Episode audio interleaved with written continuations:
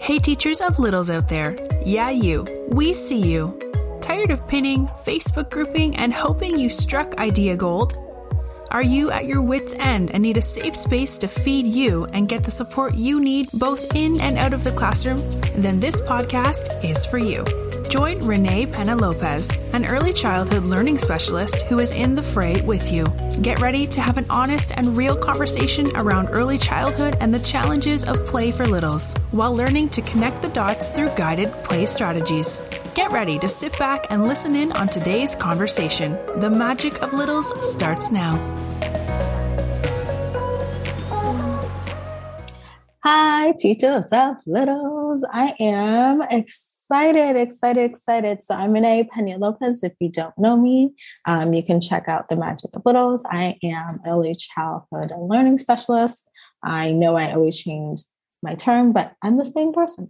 Um, so today on the podcast, I have Casey O'Brien Martin here with me. I'm going to probably say this part wrong, but bear with me. She's an LHMC, REIT, and registered nurse, right, is the author of Skills for Big Feelings, a guide for teaching kids relaxation, regulation, and coping skills. She's a passionate individual who aspires to bring out the best in each person she works with. She's a of arts and expressive art therapy. What, what? To the arts? Yeah. and mental health counseling from Lesley University. She's a licensed, licensed, excuse me, school adjustment counselor, a registered expression therapist, a uh, sorry, uh, licensed mental health counselor and a registered nurse. Yeah, I was right. Go yeah. you know, all about the acronyms. Like we, we just had an episode on that. Um, and so I'm so excited to have her here. She you can find her at the Whole Child Counseling. I'm gonna get this wrong because my brain is like doing the dyslexic thing. So can you help me out, Casey? Whole you got it. Like, Wholechildcounseling.com. Yes, thank you. I had acronyms in my head. So think like a special ed teacher so much sometimes. How are you doing? I'm great. Thank you so much. I'm excited to be here. I'm so excited to have you. Um, so my first question is just wow. Like my my first real okay, that was a statement, let's be real. But um what's a school adjustment counselor like? When I saw your bio and when like we've been chatting back and forth via Instagram and email, um, I that immediately went like, what's that? Like, and does does everyone know what that is? And like, how can everyone have one? Even I don't know what it is. well, I'm in Massachusetts, so it's kind of a unique license, I think, in Massachusetts. Um, we have the it's what my school district calls me, it's what I'm licensed through the state, but basically like I help kids with their social emotional learning. Um, so I work mm. full time in a school. It's you know sometimes I just call myself a school counselor because it's just like a little bit mm. easier. You know, school adjustment counselor is kind of wordy, but technically like that's what my license is through the yeah. That's so interesting. Like states all have their own jam going on, right? Like when I say um, I've done see it work, and people are like, "What? See it?" Like and I'm like, successful education, like you go through the whole thing, like like you said, like it's it's a mouthful. Um, but in certain states, like one person reached out to me was like, How can I be that in California? And I looked it up and I asked other people and they're like, that isn't a job in California. And I was like, oh, you know, like it yeah. hit me how differently each um, state approaches the needs of their um, communities. And totally. yeah, it's it's crazy. I mean, I would love a school adjustment counselor um, when I was little. Like I'm just I'm just thinking about um, what age group do you do that for? By the way, I, I've worked with all levels, K okay. to twelve, but currently I'm in an elementary school, so I'm K to five. Yeah, right. Like all those big feelings bubble up. I mean, everyone just thinks just toddlers and like big feelings, but they bubble up all all ages, you know. And I was just I was just thinking about that for um, my little. She has in her um, school that she goes to. Um, they typically have like a school psych on um, on staff, and because of COVID, yes, during this pandemic, uh, unfortunately, she hasn't been able to go in with the kids. Um, but that big feelings program, um, unfortunately, she's missing out on um, as much. You know, she might be able to do like the last twelve weeks, but you know, like it's it makes a big difference. I feel like, um, and then parents get the tools they need. So I commend you for doing for doing that work. I really, really do. Um, so that brings me to my second question, which is like, you know, I'm sure you get like a lot of questions about so like so we're gonna probably use S um, EL everyone, which is means social emotional learning. So if you're hearing the acronym, yes, another acronym, um, then uh, don't don't um, fret because we have told you what it means, and um, if you can't keep it in your head, it's okay. You know, this education has a lot of a lot of acronyms, and um, we're happy to like if you go to the um, Facebook group, happen to answer any questions at the Magical Little Club. Um, we can interact there.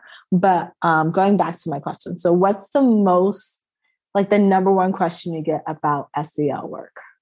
I think it would be like why SEL because I think you know for the past few years there's all you know state testing and everyone's very focused on like academics academics but like all this research has really shown that like you know, we need to focus on kids' social emotional functioning and kids that are successful, you know, they have those social emotional skills and they're just they're super those like soft skills are really really important and i love working in the elementary school because i love working with kids early on um, to teach them these life skills. So the big question is usually why. And if people are interested in the research, CASEL, which is the um, they're like the Center for Social Emotional Learning, they have done a couple meta analysis that really like will um, blow your mind away about like you know it looks at like one dollar in SEL equals like eleven dollars, like just all the reasons why they eleven dollars in like real life, like later yeah. down the line in the salary pay. Yeah, that makes that makes a difference, and um, especially nowadays when we talk about anti-racial work, like let's let's be real, um, that the trauma of COVID has done on Black and Brown communities.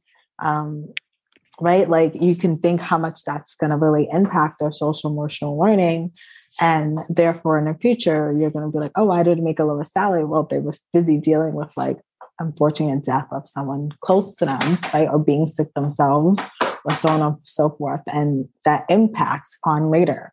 Um, you know, not to make this a super like political conversation, but just the idea of like it, it's such a powerful tool. Like if your mental health is frayed, then you really can't achieve those high academics, that you can't achieve that high executive functioning.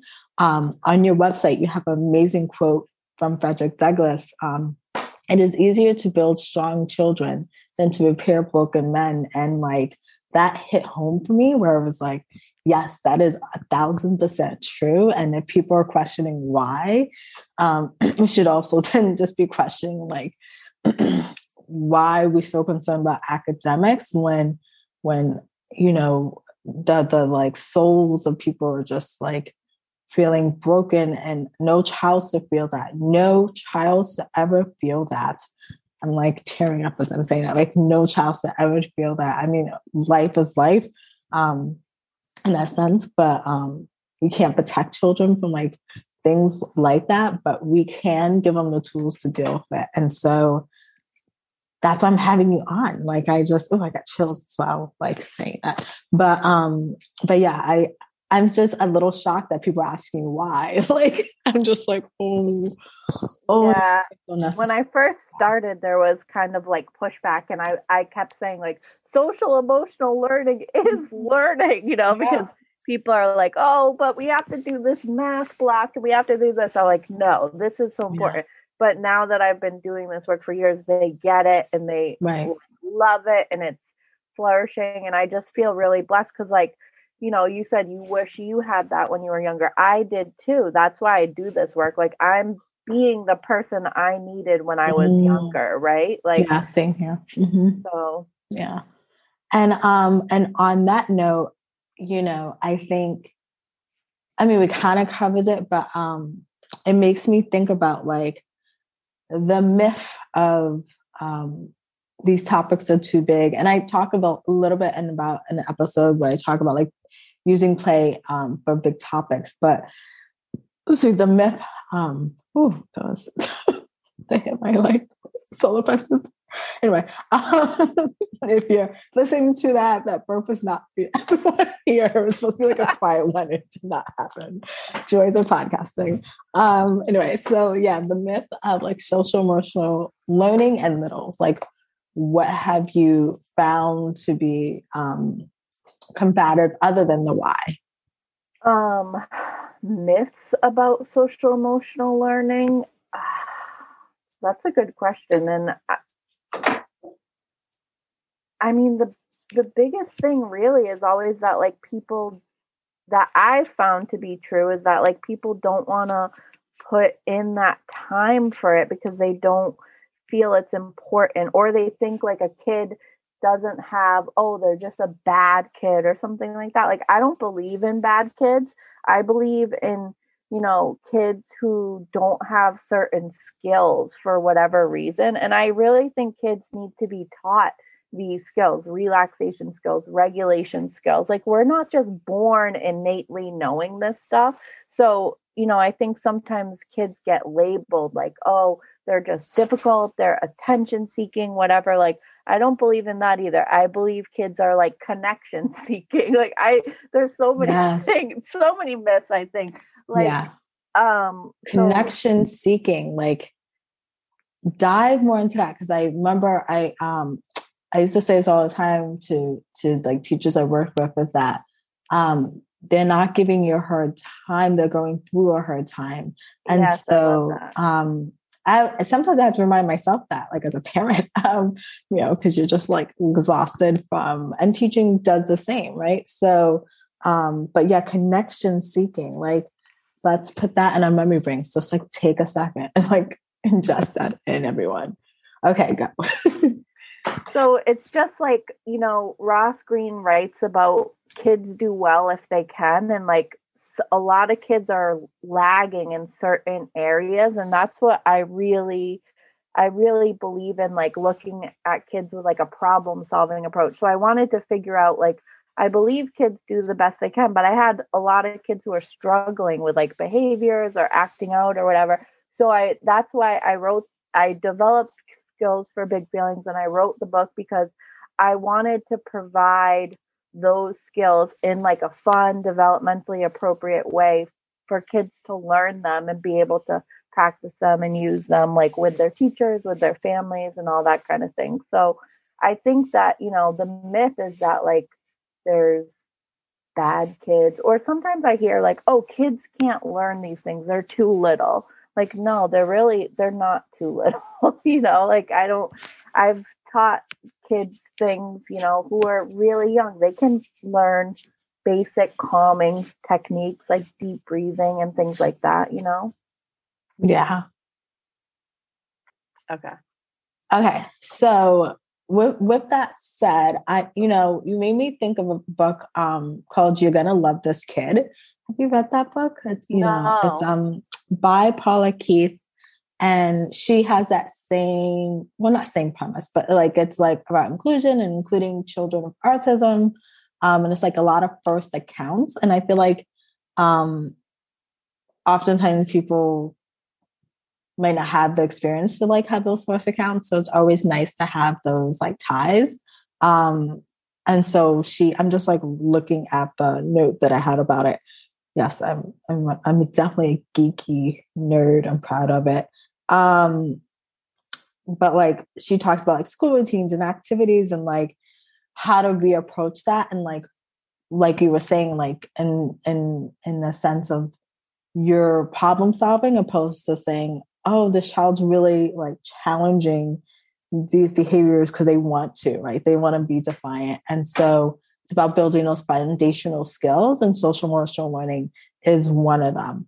Um, you know, everyone always like, oh, early academics, but you like we know you cannot um if you have all these barriers in a way, like I think of it that way, like if you literally have like this barrier like every time you have to sit, sit still at a story time for example right and sit there and sit through something and your body's dysregulated from like the lights on the ceiling and like the the visual behind the teacher and you're like classmate next to you is just being you know themselves and like just moving around and like chit chatting and you're distracted by all those things and you're like your body's getting overreacted or underreacting. You're like oh i'm gonna hide in a corner or i'm gonna like i gotta flee you know fight or flee. Um there's no way you were able to pay attention during that story. And right. then recall right that's a big ask to recall after that what even happened in that story. Um so yeah i agree with you in, in that sense. Um and so like the foundations are also like school routines and like working those executive function skills at home. Um, we just started um, personally at home of like okay you get up you know you say good morning and then you know you can either get dressed um, then brush your teeth and then we'll like talk about our day and have breakfast we always had something like that but now it's like even more challenging with a pandemic because like you're in school or you're out of school, there's breaks, there's like, so we've been trying to keep that consistent. And so a tip um, for teachers to provide for, um, for parents is, is like as much consistency that you can provide in any routine. Like it doesn't have to be massive. Like the one I described is just a short morning routine, like maybe it's like 20 minutes, if even, um, or a half hour typically for us, um, depending on um, how long it takes Pumpkin to get up. but you know, if, if if for you like nighttime works, then you know implement it at nighttime. But I think um, those foundations are really important to to start. Um, you would. I was going through um, your website. By the way, great resource. So like everyone, just plugging that away. I, I'm also a great resource, um, but um, I also love sharing great resources. I'm a, I'm a resource geek. And thank you. I was just I was thinking what you were saying. Structures and routines are so important, and they do help kids thrive so much. Yeah. Especially if kids like during this time right now with yeah. the pandemic. I on my website there's a visual schedule. I don't know if you saw that, but it's free. Yeah. It's in my library. I drew all the images because I did it at the beginning of the pandemic for my mm-hmm. own son and yeah. I just thought, oh, I'll share this with people. So it's a visual right. schedule that people can customize for their kids at home. Yeah. And um, just so to give people background about a visual schedule, if you need help, maybe I'll make that an Instagram thingamajigger using your resource um, on how to use a visual schedule because both sides of it is important to have it and to know how to use it. Um, right. So I can add that if you're on actually not Instagram, um, my Facebook group because I'm more active there. I, I am on Instagram, everyone. We all know this, but um, just in terms of resources, like they tend to live longer in the Facebook group than my Instagram. Um, where was I going with that? Oh, so yeah, when I was thinking about like even routines, like regular routines, I came across your site when you talked about mindful Zoom, and I was like, because I'm teaching remotely this year. Um, and, you know, screen time can be, feel like, oh, this, you know, like another screen to like stare at for a long time. Um, and I know if, if I'm feeling Zoom fatigue, the kids will be feeling Zoom fatigue. Um, so can you like walk me through that process? Like what, how does that translate? Like meditation translates in a Zoom format? Yeah. So I was actually, when everything happened last spring and we had to go remote, I was, I had been doing uh, guided relaxation or meditation with kids in schools since like 2007. So I've been doing it for a long time, but on the computer, I was like a little nervous. I was like, oh man, how's this going to go? And with little tiny kids, right? Um, but actually, it's been pretty great. So in my book, um, I ha- I wrote the guided relaxation scripts as being trauma informed. So, like, I use a lot of invitational language because I never, I always want it to be a choice for the kids. I think that's really important. We have a lot of kids who have been traumatized too, right? So, like, giving it, they have the power and the choice. So, it might be like, you know, if you feel comfortable, close your eyes. If not, you can do this, like giving them those options. But so, how I've been doing it on Zoom is, um, And I do this in real life too, is starting with a self scan. So instead of like, I feel like we're always telling kids what to do, like, you know, sit upright, like, stop touching that, don't do this, don't do that. We're always giving those directions to kids. But what I started to do is teaching kids how to do a self scan. So literally teaching them how they look at their bodies and figuring out like is my body doing what it's doing? And this helps develop self-awareness skills which is like a social emotional learning competency but also then they self-correct. So they have the self-awareness and then they're correcting and then they're not getting upset with you the adult for telling them what to do too right? So right. it's kind of it's kind of brilliant actually.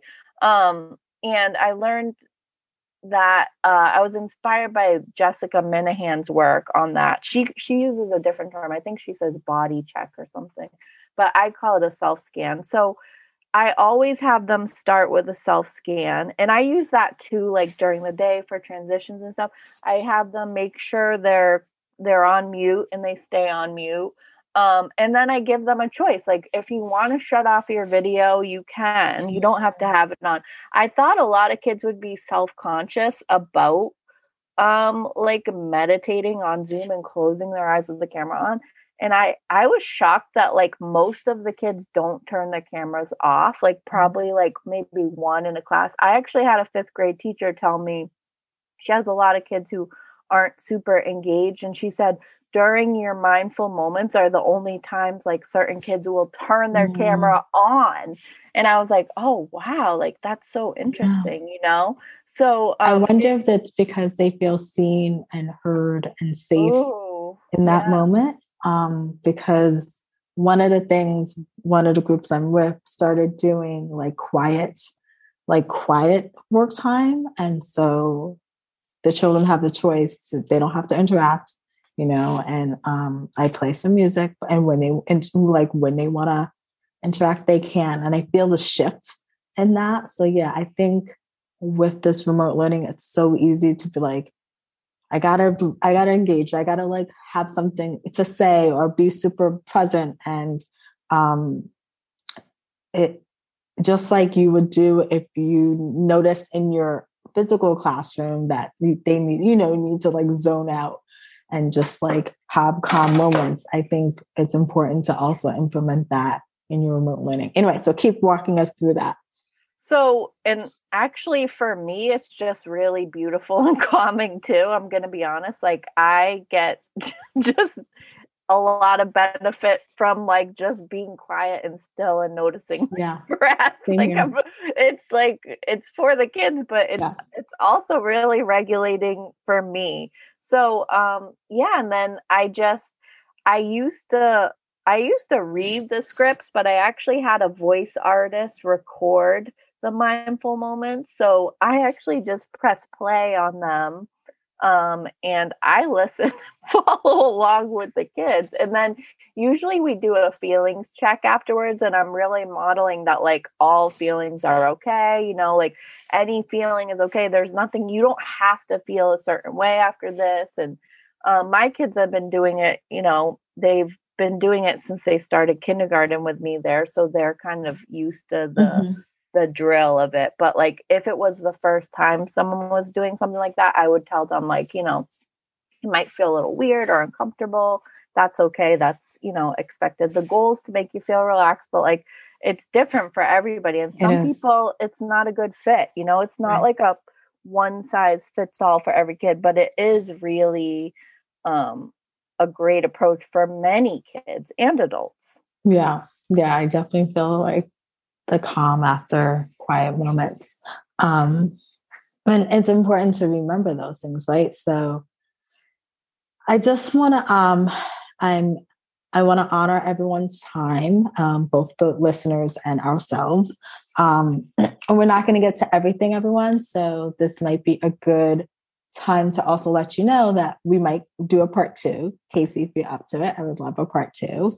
Um, of course. And I would invite you to come into the Facebook group, the Magical Little Club, and any thoughts and tips that you have done from this episode, you can share. Um, and of course, if you're on Instagram um, at the Magic of Littles, that's where you can find me. Casey, what is your handle again? Whole child counseling. Okay, so I'm going to say that again just because um, my internet was unstable. Um, so that was whole child counseling, everyone, just in case um, that buzzed out um, during editing. Um, Casey, thank you so much. Um, what is the best way we can follow up and learn more about you? Um, my website, wholechildcounseling.com. I do have a free resource library there, so you can get like that visual schedule, and there's a bunch of other stuff in there. I don't no. Um, and I'm on I'm on all the places like Instagram, Facebook. I'm whole child counseling everywhere. Awesome. Yeah. Thank you uh, so much. No, thank you. Yeah, appreciate it. Hey there, this is Renee just popping in at the end of this um, podcast episode just to give a little bit of a reminder that you can continue the conversation with other amazing teacher littles just like yourself who are lifelong learners. And we continue the conversation at the Magic of Littles Club and Facebook group uh, where we share lots of value, lots of ideas about um, playful solutions and intervention. Okay, that's where we rethink intervention. Catch you there. Bye.